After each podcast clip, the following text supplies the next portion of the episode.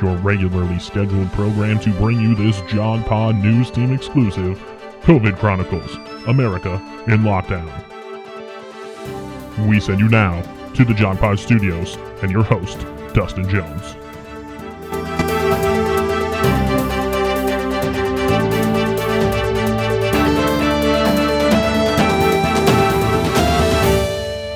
Welcome back once again to the JogPod Studios. Good morning, good afternoon, good evening across the world and around the country, wherever you may be. Welcome back. We're happy to have you. And in these times of uncertainty, times of crisis, times of lockdown, we're all feeling tense or nervous or anxiety ridden, all those sorts of things. And there's so much uncertainty. It's important to turn to our friends, to have fun conversations, kind of, you know, find out what they're what they have going on in their lives. And with so many interesting possible legal questions i felt it only right that we finally in this episode of covid chronicles turn to the jogpod resident legal expert and authority on all things law related heather b welcome back to the show. Thank you well, if I knew I was going to be giving legal advice, I wouldn't have started drinking. I find I find in my interactions with lawyers, the best legal advice I've gotten is when they've had a few. It's true when we finally tell the truth, right? I, I think I think every single movie or TV show that I've watched has involved a lawyer drinking at some point.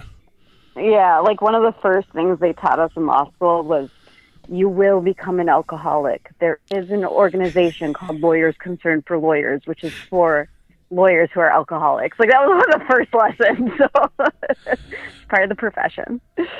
I I'm not even a lawyer and I'm turning into an alcoholic, especially when there's not really that much else to do. I've I continually find myself looking for different uh, types of alcohol to drink. What uh, are you are you sticking to wine these days? Are you going into the white claws? Are you dipping into new territory? What do you got going on? Great question. So, never been much of a wine drinker. Wine gives me headaches. And I think White Claw is absolute trash and disgusting. You know, my husband's obsessed with it. I hate it. Um, so I was a big vodka drinker, so vodka martinis, vodka sodas, but for the past year or so I've been into whiskey. So I've been making Manhattans at home. That's been my go-to. You know what I love about you is you're more of a man than I am. you just go straight to the whiskey. You're not you're not fucking with wine. You're not fucking with any of that other stuff. It's like give me some whiskey. Do you ever just exactly. like do you ever just get it like a glass and an ice cube and just drink a highball just straight? Oh yeah, that's how I do it most of the time. So like Manhattan's is like my spice it up a little bit, but I'm usually just whiskey on the rocks. What kind of whiskey and, do you drink? Um, I usually my go-to is Bulleit, but I do love a smoky Scotch. Okay. Um, the problem is, is in our household, Dana does all the grocery shopping, right, and also the liquor buying.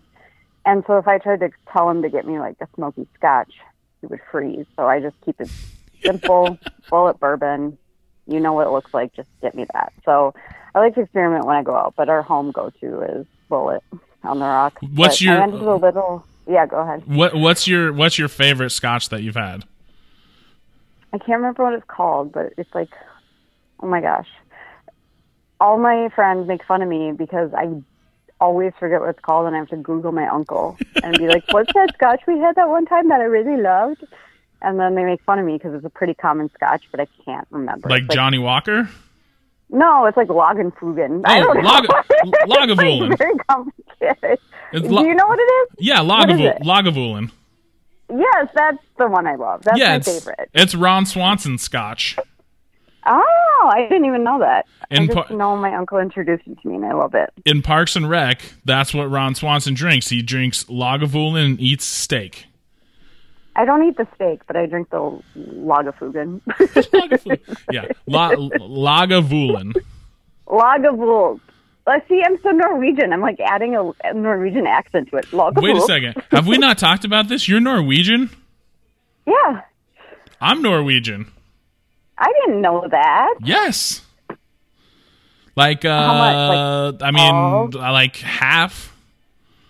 Okay. because okay. my mom my mom's side of the family is all immigrants from norway like so i want to say i'm like one two three probably fifth generation That's awesome. my parent my uh my family immigrated from norway and they settled in north dakota Oh, okay. Yeah, we settled in Ashby, Minnesota. That's where my ancestors settled.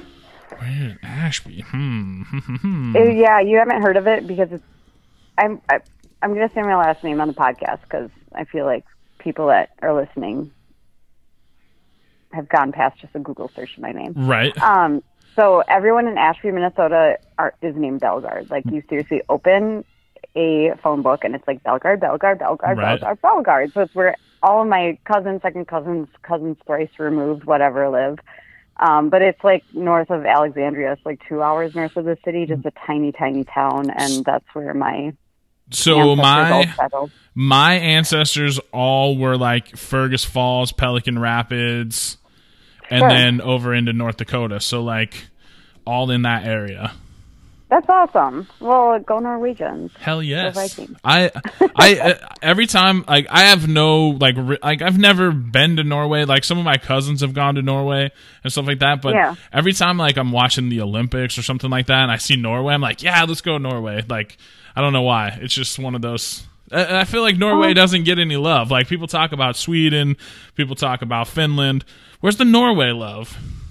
Right? Norway sounds amazing. Like they're pretty socialist, but they still have princesses. Like that's my dream world. like why did my ancestors leave? I wish they didn't. I could be a socialist princess. Think about that for a second. I feel I feel like you would make an amazing socialist princess. right? It needs to be a thing. Like Now- sorry, Meghan Markle. Step aside. Now now It's that I've now that I'm running this through my brain, what we need is to have some progressive president become elected and then just appoint you as the socialist princess of the country. Oh, it is the role I was born to fill. That would be and, amazing. and then Dana Dana would Dana would be like a a prince, but like Mm. more like um what the hell is that movie? King King Ralph. Do you ever see King Ralph? No. Okay, so King Ralph is a movie uh, where um, John. Um, oh God, why am I forgetting his name right now? The guy he played um, Roseanne's husband. Um, Oh, John Goodman? Goodman. John Goodman plays an American who they find out has royal blood and gets taken from America over to the UK to become king. Oh my god. And it's as absurd as it sounds, but it's also awesome. And I feel like a lot of the things that King Ralph did are things that Dana would want to do if he was the Prince of America. There would be bowling alleys and arcades, and it would all be super Yeah. fun and way more entertaining than the shit show that we have going on right now. I agree. I think this is the plan. We get it like a progressive president, and then Heather and Dana as Prince and Princess of the United States. Or I have a better idea. Why don't you run for president, become president, and then just change it? I'm too sensitive. I've thought about getting into politics, and I'm too sensitive. You're like, too sensitive? I would get my feelings hurt every day. I just you have to have really thick skin. Yeah. So I know my weaknesses. I wish I could be, but I just You you you would look at your Twitter replies, right? yeah, and I, oh god, I then just you I and, couldn't do and then you get sad. Yeah, That's I not. couldn't. You can, Yeah, yeah, my, that's too tough. My skin's not thick enough. There, I there, drink whiskey, but I don't have thick skin. there was there was a point in time where I seriously had considered moving back to Minnesota and, and moving into the sixth district specifically so that I could uh, take on Michelle Bachmann and destroy her. oh my god, that would have been amazing. That that was my that was my goal in life, but then she got defeated before I ever could really put that together. And I don't really know how I would do well in Minnesota politics because I don't really have any connections, nor do I have any like real way to uh, generate money. Uh, which is yeah. you know it's it's what I find interesting because so many lawyers become politicians, and it seems like it's all because they can construct their schedules to have a little bit more free time and flexibility, and they also seem to know people with money. Yeah, that's very true. Yep. That's very true. I'm just trying to think. My brain immediately went to like, okay, well, if someone like Michelle Bachmann runs again, let's get Dustin up here. Let's use Dana's platform to get a bunch of popularity, and we'll do a ton of fundraisers at Up Down. That's preferred politician. hey, I there we go. That I'm I'm in. I just need I just need someone smarter than me to write me some speeches, and uh, Yeah. you know maybe we can get Aaron Sorkin involved. Um, Oh, you know, little there uh, you go. because I, basically I steal most of my political ideas from Aaron Sorkin TV shows. So, I like it. and I find I find it works. I find it works the best for me. That's awesome. Is uh you know great uh g- good writers borrow, great writers steal outright. It's true. Dana has a book called something. that was a great, great contribution by Heather. No, oh, Steal Like an Artist. He has a book called Steal Like an Artist. Steal like So, an artist. Yeah. So I know I know you guys have previously done some traveling, but is Norway a Mm-hmm. place that you want to go travel to? That's a good question. It isn't quite on the list yet. Right. Um, my grandparents have all gone there and seen all like the distant cousins and come back with pictures. And I've seen the original Belgard farm and the farm where my grandma, who's made a name with Knutson, where her family's from. And it's going to sound awful. It looks so boring. Like it looks like a great trip for like a 70, 80 year old. Right. Maybe it's just because this is coming from 70 to 80 year olds. Maybe there is more fun stuff, but I kind of have a lot of more like exciting adventurous trips I want to do before I go to Norway and just like meet people that are distant relatives of me. What uh, what I, definitely would like to go. There's tons of places I want to go, but what's uh what's what's at the top of your travel list? Honestly, Alaska. Um, oh, okay. I love animals and I really want to see whales and I really want to see bears and I love nature. I just really want to go to Alaska. I want to go back to Italy without Dana because Dana and I went to Italy together and it did not go well. He is not cut out for Italy. Um, and then, gosh, there's so many places. Thailand's probably number three. Actually, Zanzibar. Have you heard of Zanzibar? Zanzibar. Okay. It's off of, of Af- It's off the coast of Africa. Right. It's an island. It's where Freddie Mercury was born, and it looks so beautiful. So, I'm I'm I'm how with about that. you? Yeah. What are your like top three? Oh man. So I I would really like to go to Norway. Uh just because I just I feel like it, it would be a cool place to go and, and just, you know, check some stuff out. Um Yeah. man, where do I want to go? I really want to go I I want to be rich so I can go to like really fancy like expensive like like the Maldives and like Ooh. just like be there for like two weeks and just I, I went down a ra- obviously we're in this quarantine so i've been down a few youtube rabbit holes and i didn't Sure. know i didn't know that there there was this whole world of like youtube slash instagram influencers that basically all they do is like travel and then Yeah. promote all of these like resorts and stuff mm-hmm. so I went down this rabbit hole of watching this couple that traveled, and they had one of those over the water bungalows in the Maldives, Oh my god. and I was it was oh like a house. Yeah. I was just like that like that's that's my dream. Like I no one bothering me and like I have direct mm. access to the ocean and like sun sunrise and sunset and like everything I, I I my idea of a good vacation is someone to wait on me hand and foot. Right. Like That's awesome. Nikki's idea of a good vacation is going to somewhere poor and like sleeping in like hostels. Why? I don't know. Sorry, Nikki. No offense, but why? My idea, my idea at this point in my life, my idea of roughing it is a hotel that does not have a concierge. Right. I That's like where that. I'm at in I my like life. I like it. That's a good place to be. That's a great place to be. So yeah, I mean, that would be the Maldives would be amazing. I'd really like to go to New Zealand. Oh, that's on Dana's bucket list too. Maybe the two of you can take a bro trip out there. That's a place. That's a place that Nikki has been. Nikki uh, actually uh, has been to New Zealand and Australia. She like toured there as part of a youth encounter team in the '90s. So like she Nice. traveled all across uh, New Zealand and Australia. So Yeah, Uh, that's amazing. I, I would love to go to Japan. Mm, You know, because I'm Tokyo or what? uh, really all over. Um, Yeah. you know, one because I am a huge wrestling nerd and they have great wrestling in Japan, and then Oh, like yeah. all the culture and all that sort of stuff. So Yeah. okay, so I'm I'm interested to hear a story. So tell me an Italy story. What about Italy was not good for Dana? Oh boy, he's gonna listen to this. He knows my perspective, so I'll dish. Um, so we were in London. Wait, wait a days. second, Dana. I'll Yeah. I'll I'll tell you. I'll I'll put in the podcast the timestamp when Dana can start listening again. So go. Okay, that sounds good. So we went to London first, which is like Dana's like dream vacation, right? Right. We stayed at a hotel that was attached to the soccer stadium that Chelsea plays at. We went to Chelsea Arsenal game. Chelsea won two nothing.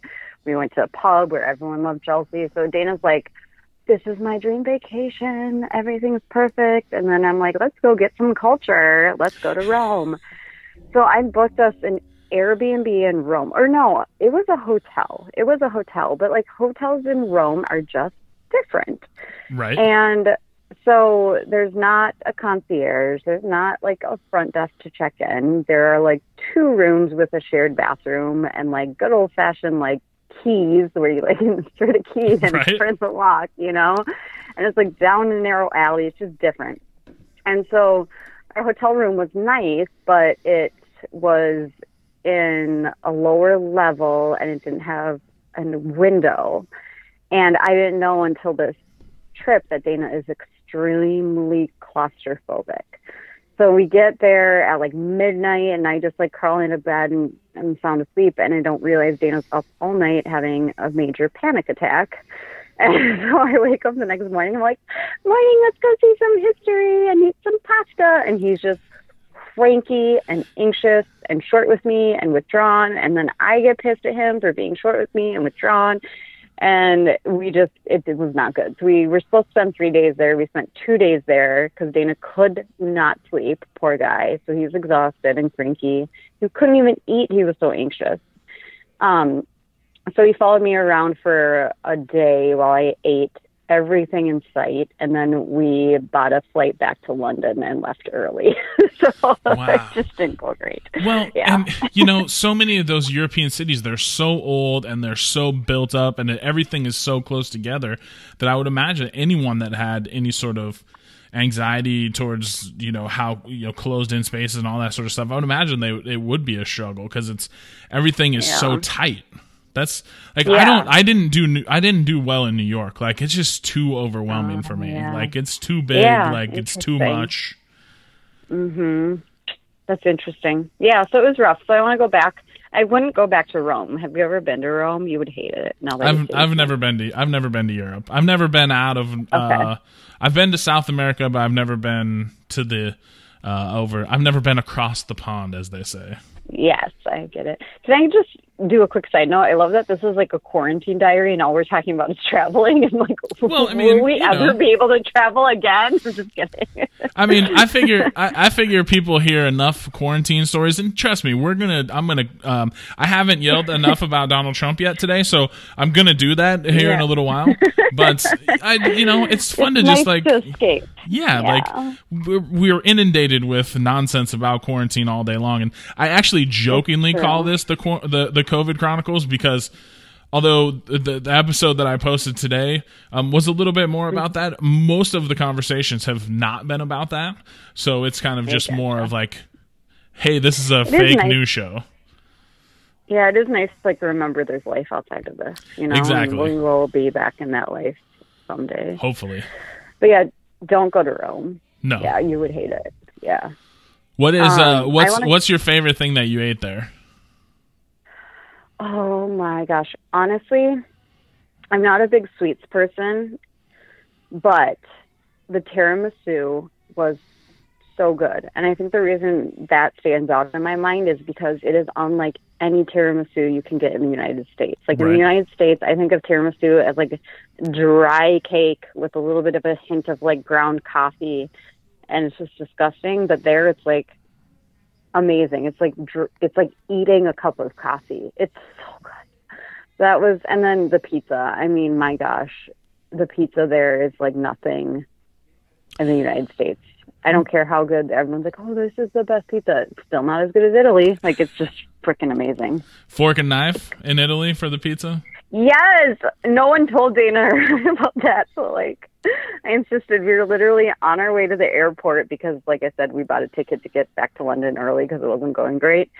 So we're on our way to the airport, and I was like, "We haven't had pizza yet. I need to eat pizza." So we like see this little shop, and there's a farmer unloading fresh basil and fresh fresh tomatoes and someone who works at the restaurant is out there, you know, helping with the delivery. And I go, "Are you guys open?" He's like, "No," and I was like, "This is my only time in Italy. I'm brought onto an airplane. I haven't had pizza yet. Will you please, please, please make us pizza?" And they opened early just for Dana and I, so we got to sit in this little table in an alley, and they brought out this fresh pizza with fresh farm delivered tomatoes and basil on it. Oh, it was so good. But anyway, so Dana and I looked at each other and we're like, they didn't cut it. They forgot to cut it. And then I'm like, well, let me Google this. So I Google it. And I'm like, nope, this is how it's supposed to be. Let's not look like idiots and ask them to cut it. and so Dana was like, do we fold it in half and eat it like a taco? Like, we were such idiots. We had no idea what to do. But yes, we ended up fork and knifing it. It was So so, great. good. Yeah. I'm, I'm I live vicariously through like travel shows like Anthony Bourdain, which is one of the reasons I'm so sad that he's not here anymore because he he had this ability to show you food, but also show you like the history and the importance of of the countries themselves. And I I loved all of the different shows that he did, but he did this food porn episode basically about Italy that is just absolutely fantastic. And one of the things I definitely want to uh, try in Italy is cacio pepe. Oh, yes. Oh my gosh. I didn't have that. I bet that would be amazing. Basically, just like pasta and cheese and black pepper. Oh, I'm seriously drooling. I didn't have dinner yet, so this is like cruel. I haven't I haven't eaten yet. All I've all I've had today is uh, I I haven't eaten since like noon. I've been drinking in the pool, so nice. I'm just Tough life. and all I all I can smell is the popcorn that Nikki made a little while ago. So it's struggling. Yummy. Yeah. We uh, did you, did you find anything that you enjoyed about London, or or was it all the Dana was it all the Oh, Dana show? No, I love, loved London. So I was obsessed with Princess Diana. I cried myself to sleep every night around the weeks that she died. Um, always was really fascinated by the royal history. So we definitely, that was a good balance of like Dana stuff, Heather stuff. But then the Italy trip took way too far and just Heather stuff. So that was a problem. But no, I loved London. I would live there in a heartbeat. It's such a great city. I, I feel like I feel like if you're gonna take Dana back to Italy, you would need to go to like the Four Seasons and like stay in like a mm-hmm. real hotel that was like up high that had a little bit of space. Yeah, yeah. I'm just gonna go back with my sister. My sister and I are have a trip planned. To, I'm gonna butcher the pronunciation, but it's like Chicatara. It's five cities that are connected by hiking trails on the coast. Okay. So we're gonna go there and you like hike all day and then eat and drink and then hike and then eat and drink. So my sister and I are gonna do that when we turn forty. So Dana gets left in behind. Turning forty, holy shit! Uh, that's uh, that's coming up a little bit too quick for me uh, to How think old about. are you? I will Can be. I will be. I'll be. Of course, I could say it on the podcast. I'll be forty. I'll be forty in August. That's right, your birthday party. Dana and I've been talking about that. We're like, is it gonna be on still? Yeah, so that's that, like it's the recurring joke of this podcast that the real tragedy of this COVID thing will be if my birthday party gets canceled. Like, you know, all these people, all these people might die, but the real tragedy would be for me not to be able to have my birthday party. I, I do recall you promising Lady Gaga. Did I dream that, or Promise? Did I working on it? promise Lady Gaga? I mean, I can, I can promise, I can promise you that I will play Lady Gaga on the TV. Deal, deal. We can watch, we can watch A Star Is Born. We can, you know, mm. well, we no, can, we can. We can sing along to Yes. we can sing along to the soundtrack. We can, you know, we can do it. We can do it I all. it. Yes, I love it. Well, I hope the party's still on because Dana and I have had that on our radar. So do I because I'm a very uh, temperamental Leo, and if I don't get my birthday party uh, and get uh, shown all the uh, requisite love that I feel I'm deserved of, then I get cranky. Yeah. Well, it'll happen. Put it out in the One universe. one way or the other, it's gonna happen. I love it. We'll so, we'll socially distance. We'll just all stand in a different corner of the pool. We'll have to have like walkie talkies. And let me make let me make a note. I don't drink scotch, but I will buy a bottle of Lagavulin and I'll have it here for you. okay, perfect. I love it. I I tried it. That's so funny. We're I'm just gonna bring this back to the alcohol because I've tried so many different times to like be manly and like drink scotch and all this sort of stuff. And just mm-hmm. I just I don't know what it is. Like I just am not strong enough for it. Interesting. Did you grow up around campfires? Uh, yeah, a little bit. Yeah, because like you know that like taste of the campfire smoke Yeah. blowing in your while you're roasting a marshmallow. But see, now how you Like, said you don't- Scotch gives me. You know how you said you're not really a sweets person. I'm Yeah. I'm very much a sweets person. So the smoky and bitter, like I've I've worked really hard to like learn to enjoy like IPA beer and that sort of stuff. Mm-hmm. But it's taken, I mean, just until the last few years to really like. Bitter is not a flavor that I tend to enjoy. Gotcha. so it's it's sense. it's something that I've had to like acquire a taste for. So you know it's. Mm. But I also and I also couldn't drink tequila for the longest time, and now I will have a couple shots every now and then. nice. See, you can keep training yourself. Now you talked you talked about vodka. I, I put you on to a interesting and inexpensive vodka. I know like a year or two ago. Was that still uh, something that you were going back to, or did you return to a previous choice? No, that was the vodka that we would primarily buy. But then when I got on my whiskey kick, I stopped drinking the vodka. So Dana buys. I judge him for it. He buys Smirnoff. That's his go-to vodka, and he's the vodka drinker in the family now. So There's, I love him so much, but there's so many things that I need to get him to correct himself on. Right. I almost feel oh, like I, I almost feel like maybe I need to move back to Minneapolis just so that we can get him on a like on a couple better paths. I will not object to that. I will not object at all. There's I I I don't want to put too many rumors out in the universe, but there's a possibility that move a move is not out of the question, and Minneapolis is on the list. That's exciting. It's a very short list. Minneapolis is on it, so I like it. We'll see what like happens. It. Well, you have a bunch built-in friends here and people that care about you. So If you if you know if you know any accounting jobs that pay like hundred and fifty thousand dollars a year, just let Nikki know. accounting. Hmm. Does she do like people's taxes? Is she a CPA? No, she right now she's a, uh, a an analyst for an oil and gas company, so she processes. I don't know what the hell do you do. she like puts numbers into a computer and you know does accounting shit. That oil and gas money's hard to compete with, but we'll keep my eyes open. But uh, that that oil and gas money is getting easier to compete with now that that oil and gas money seems to be going to be going away. My gosh, I left the house for the first time the other day, and I was like, "Wait, what? Gas is like one sixty? What is Yeah. happening?" Yeah, the the Well, uh, you know the the market imploded because of you know no one's going anywhere. So Yeah. she's she's been at this company for eight years, and we're on like our third downturn, and so it's just a lot of ebbs and flow to try to deal with. So uh. Right, the uh, yeah.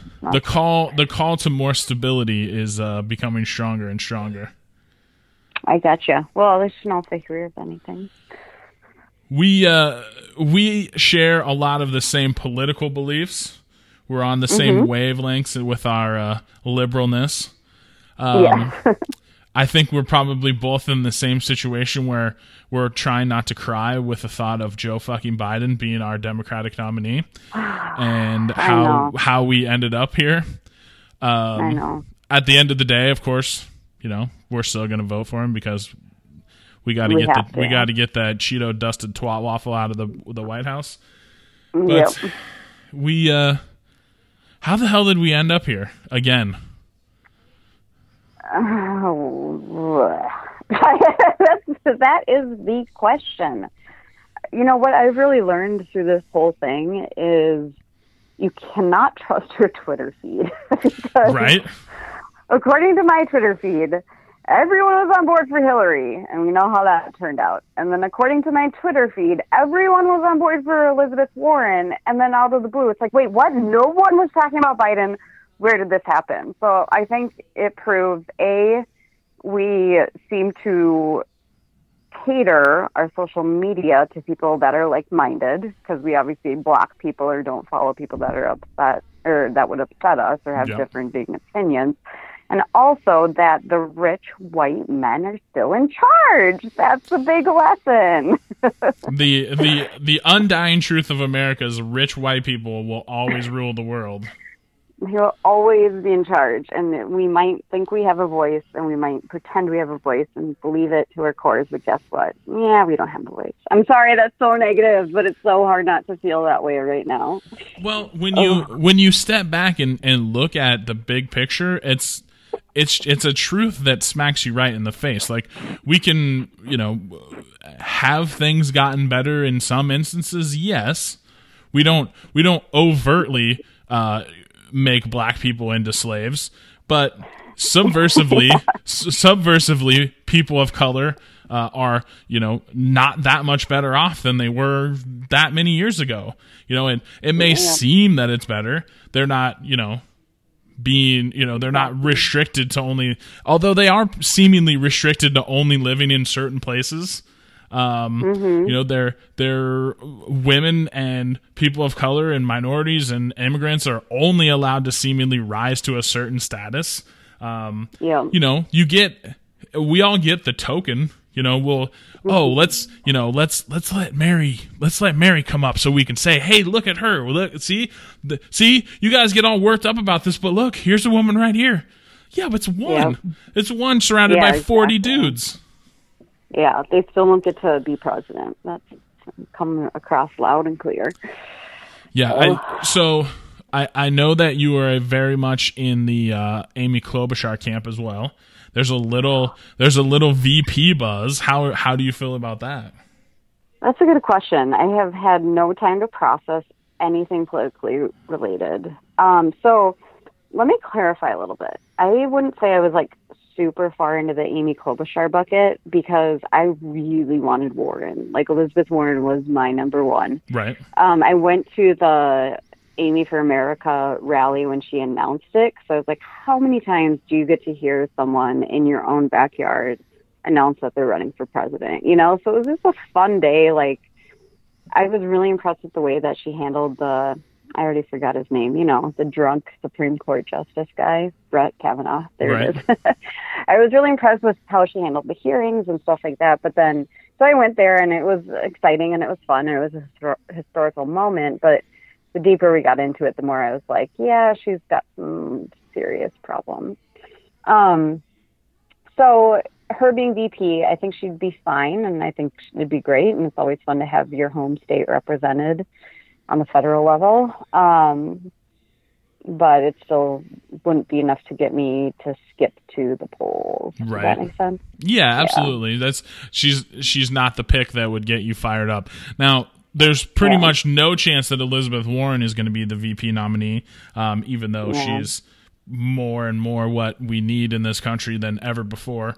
Um, someone that Yeah. actually has stood up to banks and stood up to you know the the corrupt like and I, I'm so sick of people like, well, everyone's corrupt. Everyone does this. Everyone does that. It's it's it's not they're not they're not corrupt they're not equally corrupt. They might both Yeah. have corruption, but it's it's different. Like it's not just it's like it's like Scoville units. Like one hot sauce is like, you know, it's hot and you feel it, mm-hmm. but then you mm-hmm. have a million Scoville that will burn your face off just smelling it.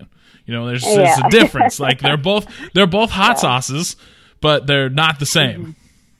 Yeah, exactly. I like that analogy. That's good. I'm continually frustrated by this process. So, who do you who do you think should be the VP nominee? Um, Barack Obama. No, I'm just kidding. Can we just? I, I think I think Biden I think Biden said the other day that he would uh, pick um, uh, Michelle in a heartbeat. Yeah, but she does not like politics. No, Like Michelle Obama is like, nope, like not what I signed up for.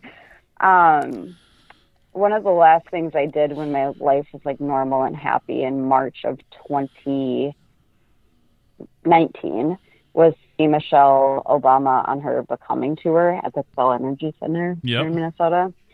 And she did not like being a lawyer. She hated being a politician's wife. Like she's just got this like other drive and passion, which is so interesting because it's kind of like she checked all the boxes of what people think success is, like be a successful lawyer, be a first lady, like be the wife of a senator. And she was just like, nope, hated it. I got more passion and different passion, and I'm going to utilize it somewhere else. And I think that's what makes her so like unique. Like she's not trying to conform to like what the standard of other people view as success. Anyways, small Michelle Obama rant. Sorry. She's she's an absolutely lovely person, and I think honestly because she doesn't want to be president is exactly why I would like it if she was president. right? I like that. Yeah, um, I honestly do not have an answer to your question because, like I said, the second, like it was Joe versus Bernie, and I was really upset when Elizabeth Warren dropped out, and then coronavirus hit, and honestly, I've been in such like a like tunnel vision of just Yeah. corona, corona, corona, corona, corona, survive, survive, survive. That it's like I haven't stepped away to like think broader than that or think about the 2020 election. So you tell me your answer because I don't have one. Um, I think there's a pretty strong possibility that it'll be Kamala Harris, I like that idea. which I I'm do. not, which I'm not at all against. I think that she could. I think she would destroy Pence in a debate. Oh my gosh, and it would be it would be fantastic. Um, I think it would be someone that would energize a lot of the base, which I think is a good Yeah. thing. Um, yeah, you know, because the whole key to to how this thing plays out is one, how much longer does this COVID go? I mean, Mm-hmm. this we don't. uh, People are you know states are starting to open back up this weekend. Um, you know, as we Mm-hmm. and as we record this, it's uh, what the hell day is it? I don't even know anymore. It's the twenty fourth. Friday, April 24th. Yeah. So you know, people are starting to open states up. Georgia is is opening back up this weekend. Um, Florida is starting to relax. Um, apparently, here in in Texas, things are going to start to get a little bit more relaxed. So it, it'll be interesting to see what happens. Do we have a second wave? Is it, it's it's really hard to say, and how that impacts campaigning, how that impacts mm-hmm. nomination process, how that impacts mm-hmm. voting in November. You know, are people going to go and want to stand in line to vote? Just another like. Why do we not have the ability to just do mail-in voting? Like everyone should be I able to. Right. And it's just another thing. President Trump was asked, "How come? How come we can't do mail-in voting?" He said, "You know, it's it's it's an opportunity for too much fraud and too much crime." And then the reporter directly asked him, "Well, didn't you just vote mail by mail in Florida?" And he said, "Yeah, well, that's because I'm allowed to." It's like. But it's like also like, who are you to talk about fraud in the election process? Oh my God! Like, uh, see, that's the thing. Doesn't the impeachment feel like ten years ago? Like we're all forgetting, Oh, and yeah. that's scary. Oh, gosh.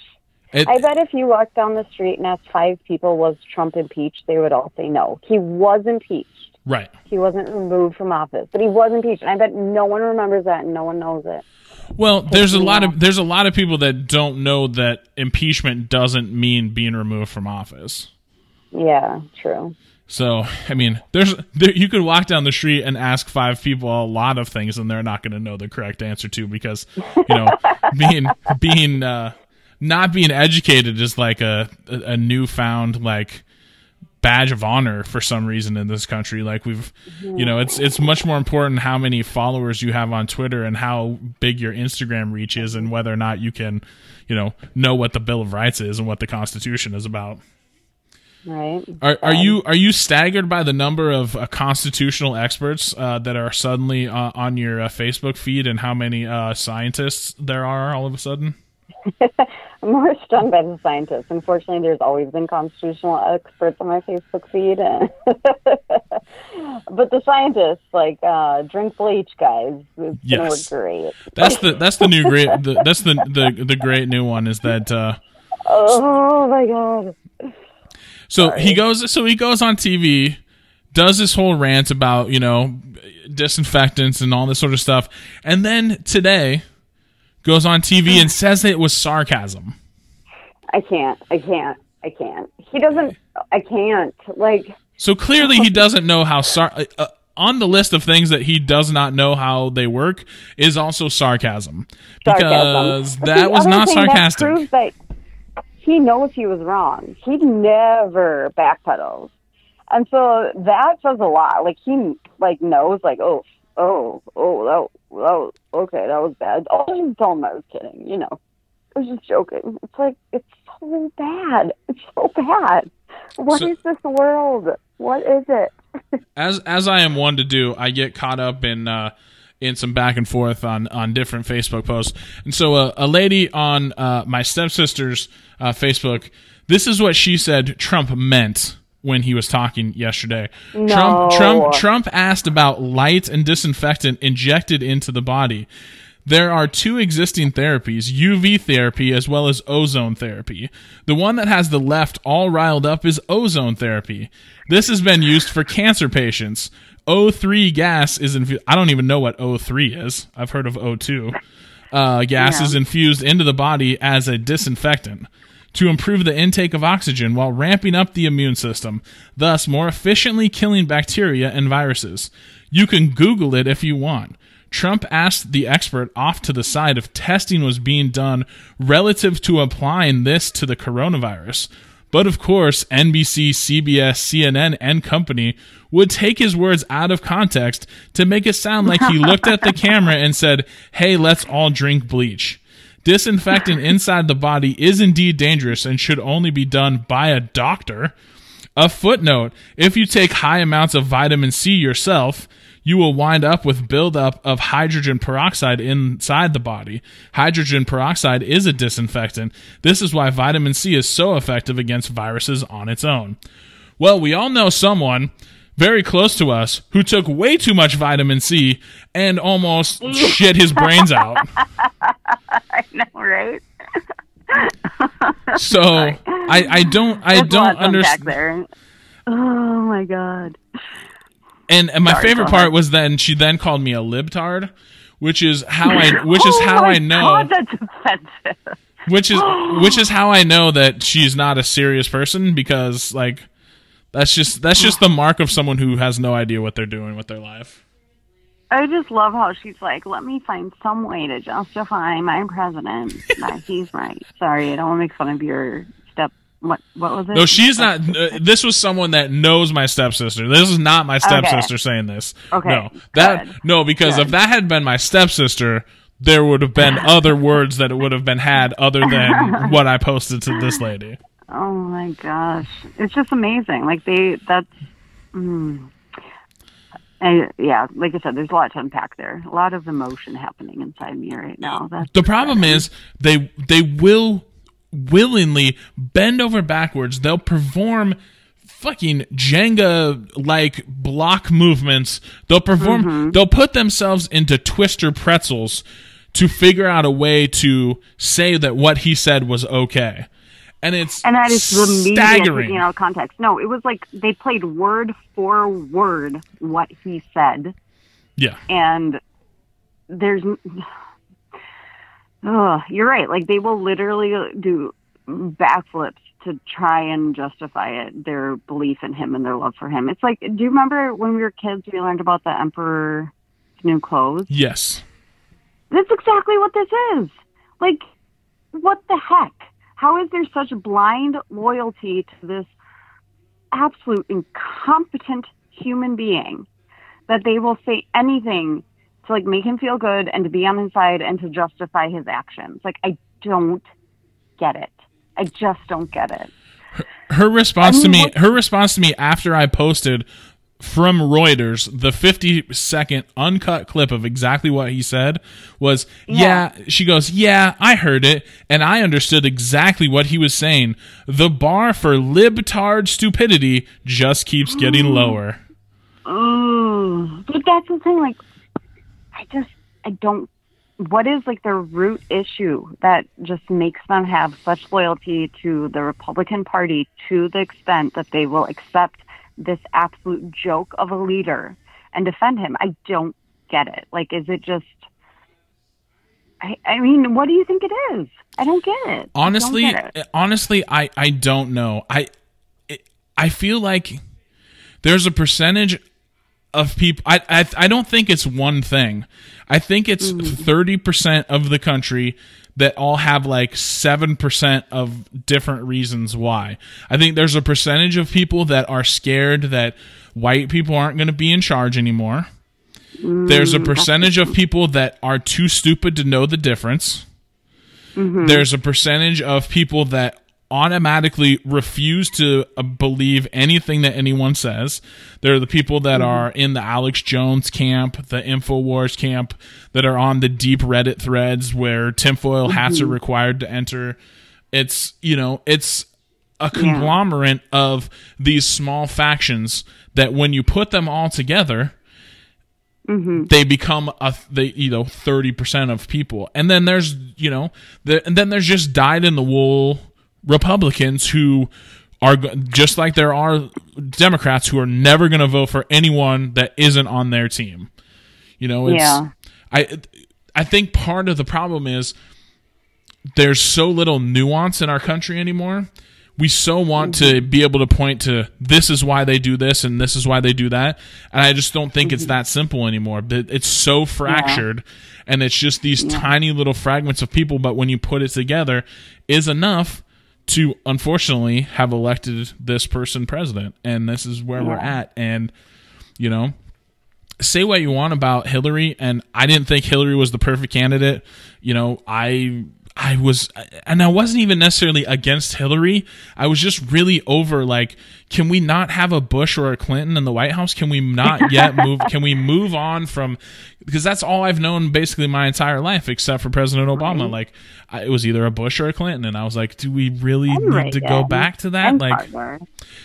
Right, but I I wasn't really I wasn't really alive for that.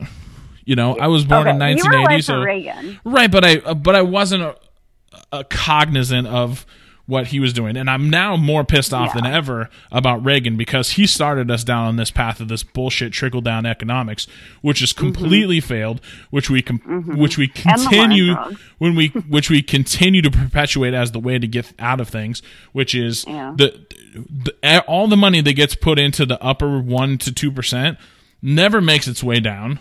You know, Mm-hmm. the people at the top continue to make their money.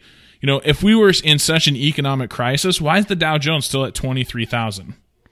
Mm-hmm. It's still high because all of the rich people are still getting money. The reason they want the economy back open is because they can't make more money when the poor people aren't working for them.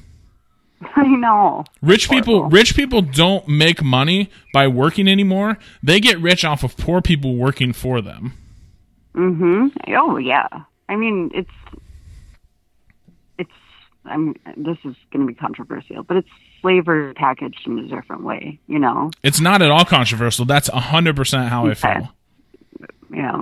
We we I just don't want to like Slaver- diminish the sla- of slaves. No, a hundred percent. You know. the the s- slavery on the under the context that we know of of of people of color being forcibly removed from their country and dragged here is a completely separate thing. They've set up Yeah. a new type of slavery. We're Yeah. a slave to we're a slave to a weekly paycheck. We're a slave to everything being tied to our employment. Why the fuck are we in an industrialized country where our health insurance is tied to our employment?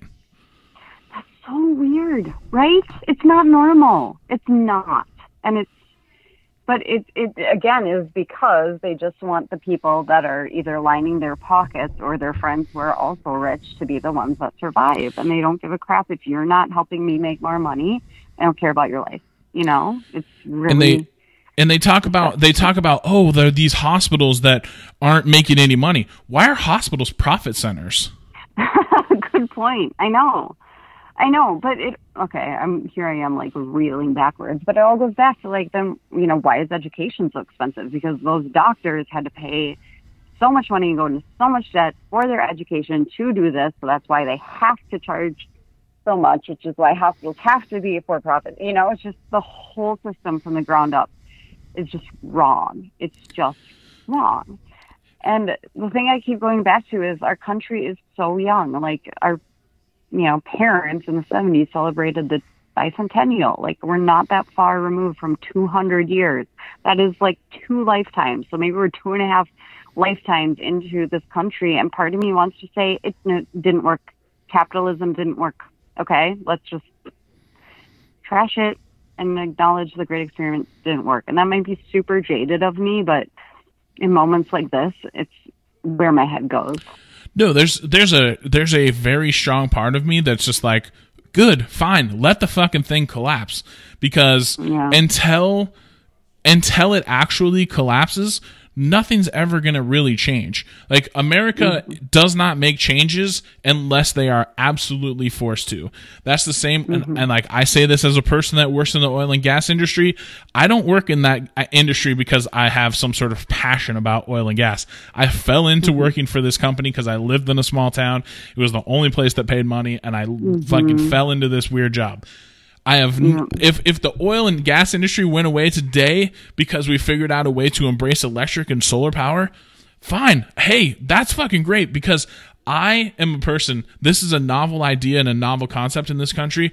I am fully willing to accept the, the greater good being better off than just my personal my personal well-being. If I have to make a mm-hmm. sacrifice for the greater good, I am happy to do that because the greater good when everyone is doing well, it's good for everyone. Mm-hmm. People exactly. do not seem to understand that this, like, 1% to 2% of people having all the money is not a good thing. But it's because it's been drilled into all of our heads that, hey, you know, that could be you one day. If you work hard enough, that could be exactly. you. You know, mm-hmm. just keep working. Exactly. Just keep going for that brass ring because, you know, one day you could be rich. Exactly. Exactly. It's that the lie of the American dream. I mean, seriously.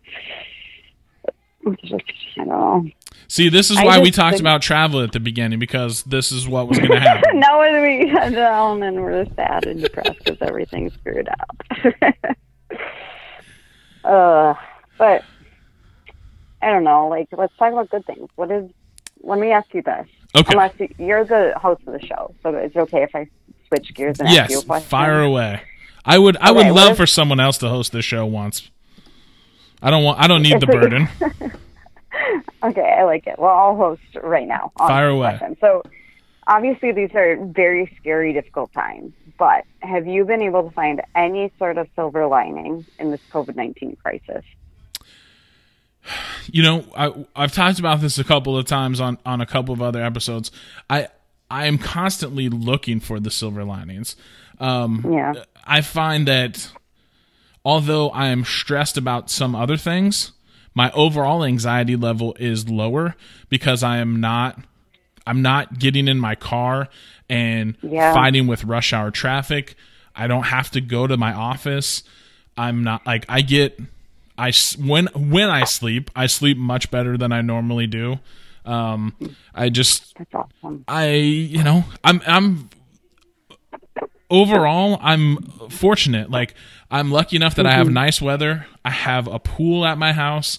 Like, I have things that I can occupy my time with, and yeah. I don't, and I don't have kids. Yes, which is a huge thing. And on the the the, the, right the, the podcast I taped earlier today with with my friend Donnie He's a school teacher. His wife is a school teacher, and they have two young kids. So oh they're trying to teach other people's kids while also servicing the needs of their children that are in the house. And that yeah. is a delicate balancing act. So, you know, uh, I look at the silver linings as I mean, I'm I'm I'm pretty lucky overall, you know. That's I didn't. Awesome. I didn't. Good. That I got that twelve hundred dollar check from the government, and like I didn't have to immediately spend it because I was behind on my bills. I didn't. You know, I'm I'm in a position mm-hmm. where I mm-hmm. can be okay, and that I mean. Yeah, I love that. That's so cool. See, that's the kind of stuff we need to focus on. Like it's. I think it's important to like have the discussions we were having, and it's um, very important to like question the system and question like where we're at politically and stuff like that. But then sometimes when you get too far down it, it's like good to backtrack and be like, what's good? You know? So I Yeah. love that. Yeah. That's a good answer. It honestly, Yeah. like from the start of this year, even before the COVID stuff started, like I had been trying to make it a point to focus on positive stuff. 2019 Yeah. was a, a bad year for me. I Uh, know. I And know. so 2020, I'm like, okay, let's like not a New Year's resolution sort of thing, but just more like a, you know, let's let's make a point of you know trying to find some positive stuff, not always being down and negative, and you know just Yeah. you know it- it's it's important because there are difficult things happening in this country. There are stressful things. There's people that you know mm-hmm. don't have enough. In a country that has so much, to have so many people that don't have enough is very very disconcerting. And Yeah. the fact that we don't seem to care enough about that is is very troublesome.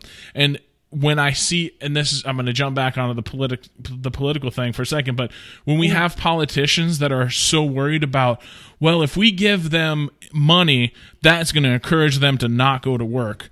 Like, okay, that's like, okay, fine, whatever, but like, that's that's what we have to do at this point. Like it's not forever. Like put a put a uh, put a cap on it. Put a uh, a sunset date on it. Put a whenever this is over, the money goes away. Like I mean, I have a friend, a good friend of the podcast, my, one of my best friends in the world, Rod. He I, I won't say who it is because it's not my business, but he is knows someone that stopped working because the unemployment that the person was getting was more than they were making. So they Oh took the unemployment. But isn't it sad that we live in a world where unemployment pays more than a than a, an actual job? Like isn't That's that the so bigger backwards. problem? So backwards. So backwards. and I just I, I'm continually frustrated because when I when I talked about the people talk about both sides are corrupt and both sides have bad actors. These these are these are true points, but like one side wants to keep the rich rich and give give them more money and continue to take away from the country, and the other side wants to like make sure you can go to college if you choose, uh, give you mm-hmm. health care, like do these sort of things, like mm-hmm. and it's such a misconception that like we we would just be given healthcare. No, the money that we already pay in the system would be reappropriated to give us the mm-hmm. things that we need. Like I don't understand why it's not framed that way. We're not That's like a great point. it, it He should be a politician. I, I just I don't understand how that's not something we can all get behind. How is it that Yeah. how is it that you don't want to have your health care taken care of? They don't. They don't care about their health care. They don't want the person who's on the street with a sign that says "need five dollars to get health care." You know, that's what I think it's about. It's about like But why why do people why do people think why do people care about that? Do, do Um, they do they know, do they care do they dig down and care about all of the money all of our tax dollars that are misappropriated in defense spending and black ops programs that you know nothing about? Like are so there's so much people don't really know where their tax money goes. And so then to focus on well geez that person you know might abuse welfare for 3 weeks. Okay so Mm-hmm. what? It's a drop in the fucking bucket Mm-hmm. it's r- it's rooted in racism and Yeah. classism like it is. Like people just I, I don't understand it because i think we've been raised in such a different environment with you know like we didn't live through civil rights and we didn't live through slavery and we didn't live through that. But i think that there's such still in like the generation before us and the generation before them are just deep seated roots in like I belong and you don't. You Yeah. know, like you are beneath me. And it's like they still need to have that feeling and that power of like you are beneath me and I am better and I'm above you. And they like want to suppress like it down. And I think it's mostly racism, but also if they see a white person begging on the street, oh, he must be a drug addict and an alcoholic, and if it's given money, he's going to use it for alcohol. It's just there's a, some sense that they need to be better, and it's again, probably just rooted in capitalism because that's how capitalism's framed. It's Yeah. like I am the top and you are the bottom. And isn't it You amazing? know? Isn't it amazing in this capitalism that we're all living through right now that there's so many businesses that are about to go out and and they're they're going to go away because the market is not sustainable for them, and then now we're going to bail them out. Like how is it? How is it that socialism it, socialism is only for big business? Explain that to me. Socialism is only for big business. Right. We're taking these huge companies like the airline industry. The airline industry Yeah. is in crisis. The airline industry Yeah. was bailed out and then laid Yeah. off its a bunch of its employees. Why are we giving the market the market has dictated based on these these events that the airline industry has lost a ton of its ability to sustain itself because they're not generating revenue in Yeah. In a business situation in a free market that business would just go away because the I see what the, the there's Yep. no more revenue coming in. there's there's no more revenue therefore the business goes away. That's what happens in capitalism. If you open a restaurant your restaurant doesn't get any customers your restaurant closes. Well these airline Yep. industries people aren't flying. They've they've and, and the thing that's pissing me off about these big companies is they've spent all this money they got all these tax breaks all this stuff and they didn't put it into their employees. They didn't put it into other things. All they've done is use it to buy back their stock. Mm-hmm. and that's why so many of these companies don't have very much cash on hand is because they've been using it for these sorts of things. But so to go back to my point this the airline industry for one has been given a bailout so why is the government bailing out a company that the market has dictated should be failing? Why would we bail out the cruise industry? I see what you're saying. so we're I we're, mean- we're willing to give we're willing to give these handouts to these big corporations while we continue to bicker over pop- while you pop continue to bicker over giving Amer- real American people that are working any sort of help Mm-hmm. because we don't want to be socialist. Well, think about it. Like, the government has a lot more to benefit from an airline than they do from Joe Schmo down the street. Sure. You know, that's what it all comes down to is contributions and. I mean, I'm but it just it just goes it just goes to prove that the system is fake because Yeah. they'll throw away they'll throw away their their supposed beliefs as soon as it do, it no longer is beneficial to them. Yeah. Well, that's been the most interesting thing to me about this whole COVID 19 is, oh my gosh, nothing's real. Like, you have to go to work every day. Oh, actually, you don't. Right. And you, like, oh, you're going to go to jail if you do this. Actually, you can go free. You're fine. Or you can't speed. Uh, we're not going to pull you over because we don't want to risk getting breathed on. You know, it's like all this stuff that we thought was like rules and restrictions and real none of it's real, you know? And to your point, like capitalism isn't real. It's like, oh, yeah, so you have to like to exactly your point about the airline. It's like, oh, if you're a mom pa restaurant and you're not profitable, sorry, you're closed. That's capitalism. But you're if an airline and you benefit the government, oh yeah, you deserve a bailout. Like, yeah, it's everything's fake and it's all just made up and that's where we're at. Anyways. More Sorry, fun. More fun. More fun. More fun here on the COVID Chronicles. I'm so happy that you've taken this last hour of your time. Uh, hopefully, hopefully this uh, vitriol and negativity, and it's, I don't think it's all but negativity either. I think it's just uh, taking a cold hard look at some of the realities in our country, and that's another thing that we don't do is we gloss over real problems all the time, and we just oh, but hey, don't worry, The Bachelor's on. But that is a nice escape. No, I no, I I told it's. No, I didn't mean to attack a show that I knew you liked. No, I'm kidding. Um, so let's let's let's we'll have a little fun to close out here. We've we've been going for a while, so I don't want to keep you all night. I know you need to eat, and there's probably some scotch or some vodka calling your name. Want to make sure that uh, you get a chance to enjoy that before you dive back into. I don't know what what what are you into? What are you what are you uh, involved in these days with with your work? I know that uh, I know uh, being a lawyer in times like these has to be challenging. Yeah, it's been amazing how much the industry has adapted, though. We're doing Zoom mediations. We're doing court appearances just by written submissions. We're doing video chats with our clients. So, uh, drive-by will signing. So it's definitely been impacted, but business is proceeding as usual. It just looks a little different. So I've been blessed in that way. You know, I, I think I mentioned this to you the last time you were on, but there there was a time in my life where I wanted to be a lawyer. And Oh, yeah? th- but that was because I thought that lawyers were like they were on TV. Like I wanted to be a litigator who like stood up and gave like amazing summations and all this sort of stuff. And then I found out it was mostly like writing like uh like doing wills and tax law and like all kinds of like family law. Like I I wanted to be like, you know, law and order. Well, it's much okay. I will tell you this. I know we're at the top of the hour, but it's much more like TV than I expected. Because mm-hmm. your paralegal does all your boring drafting, and you get to go to court, and you get to stand up and make these amazing oral arguments, and it is the best feeling in the world.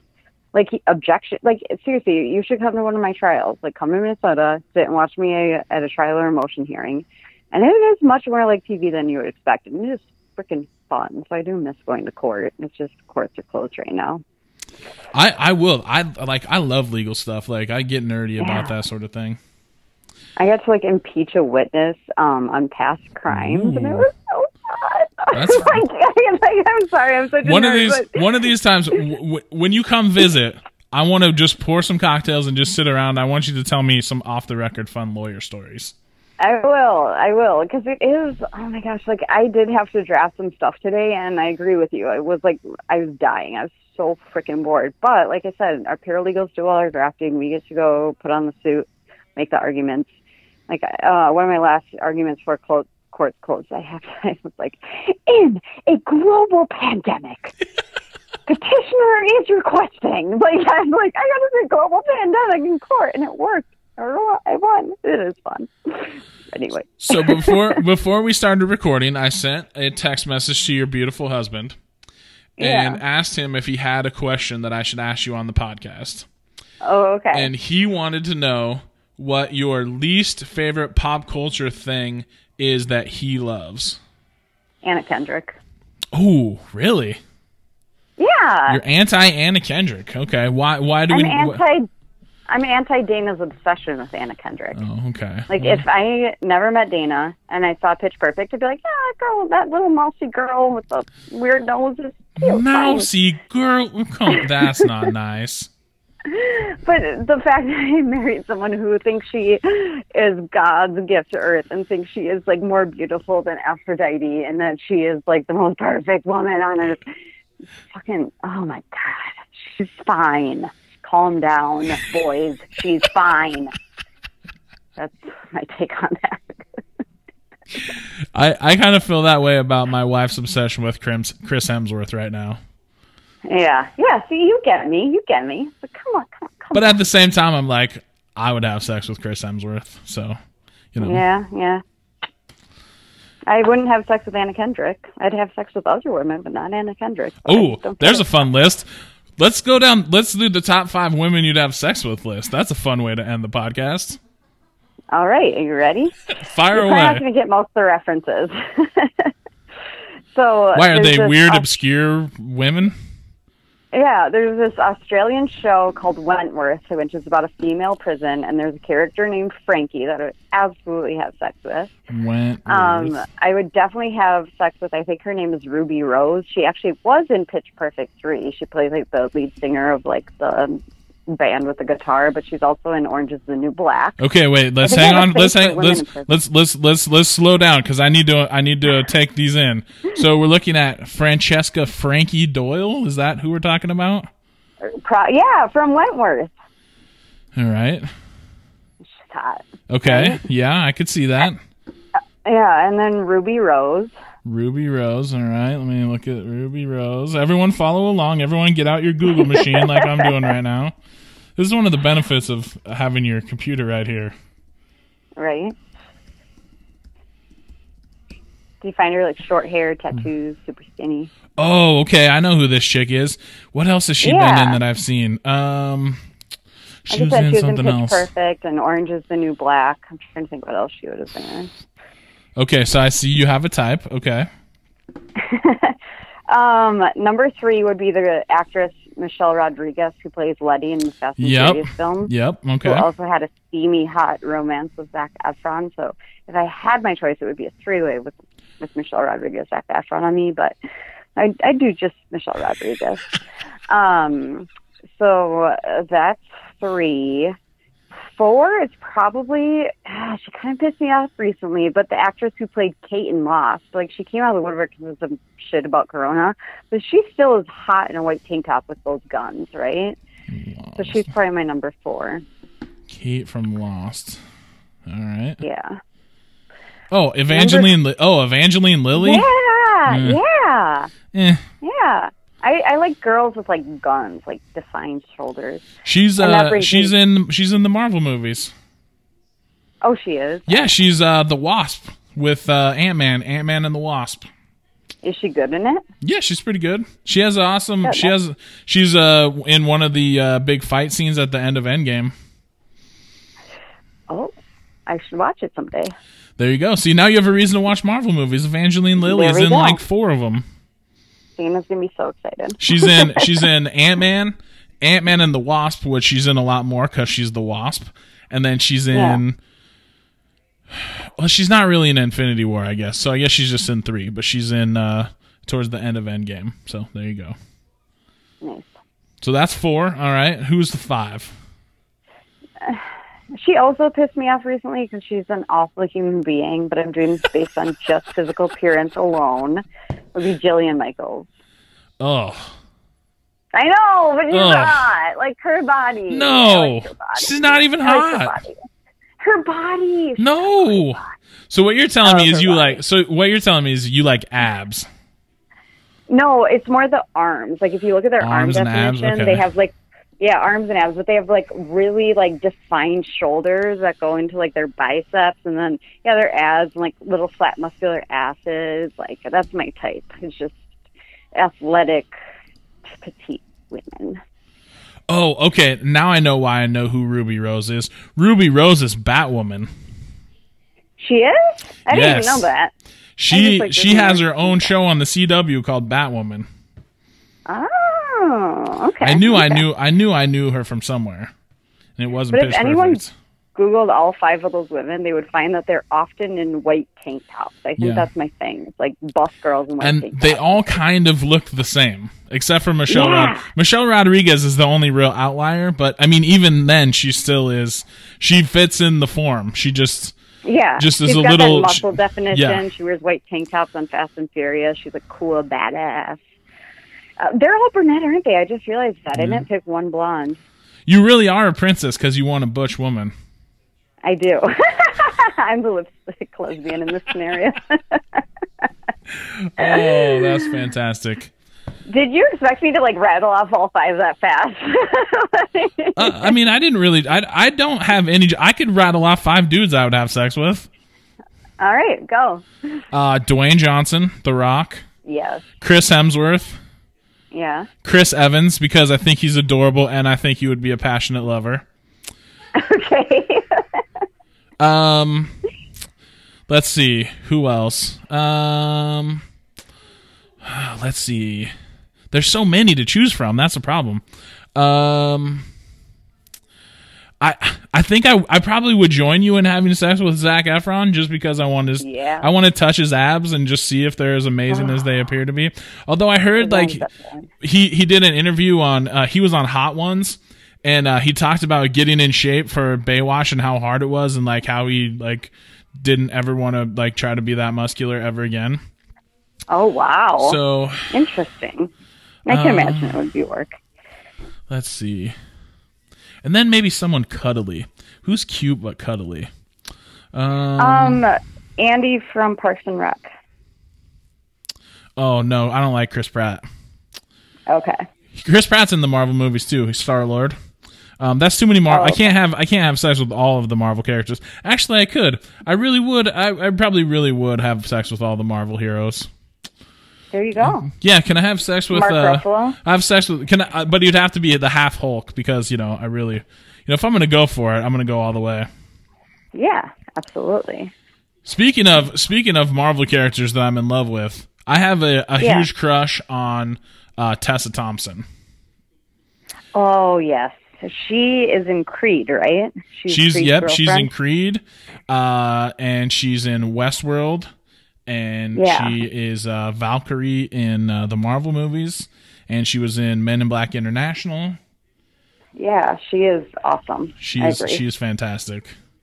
I might add her to my list. Maybe we'll cross out Jillian Michaels and add Tess Thompson. There you go.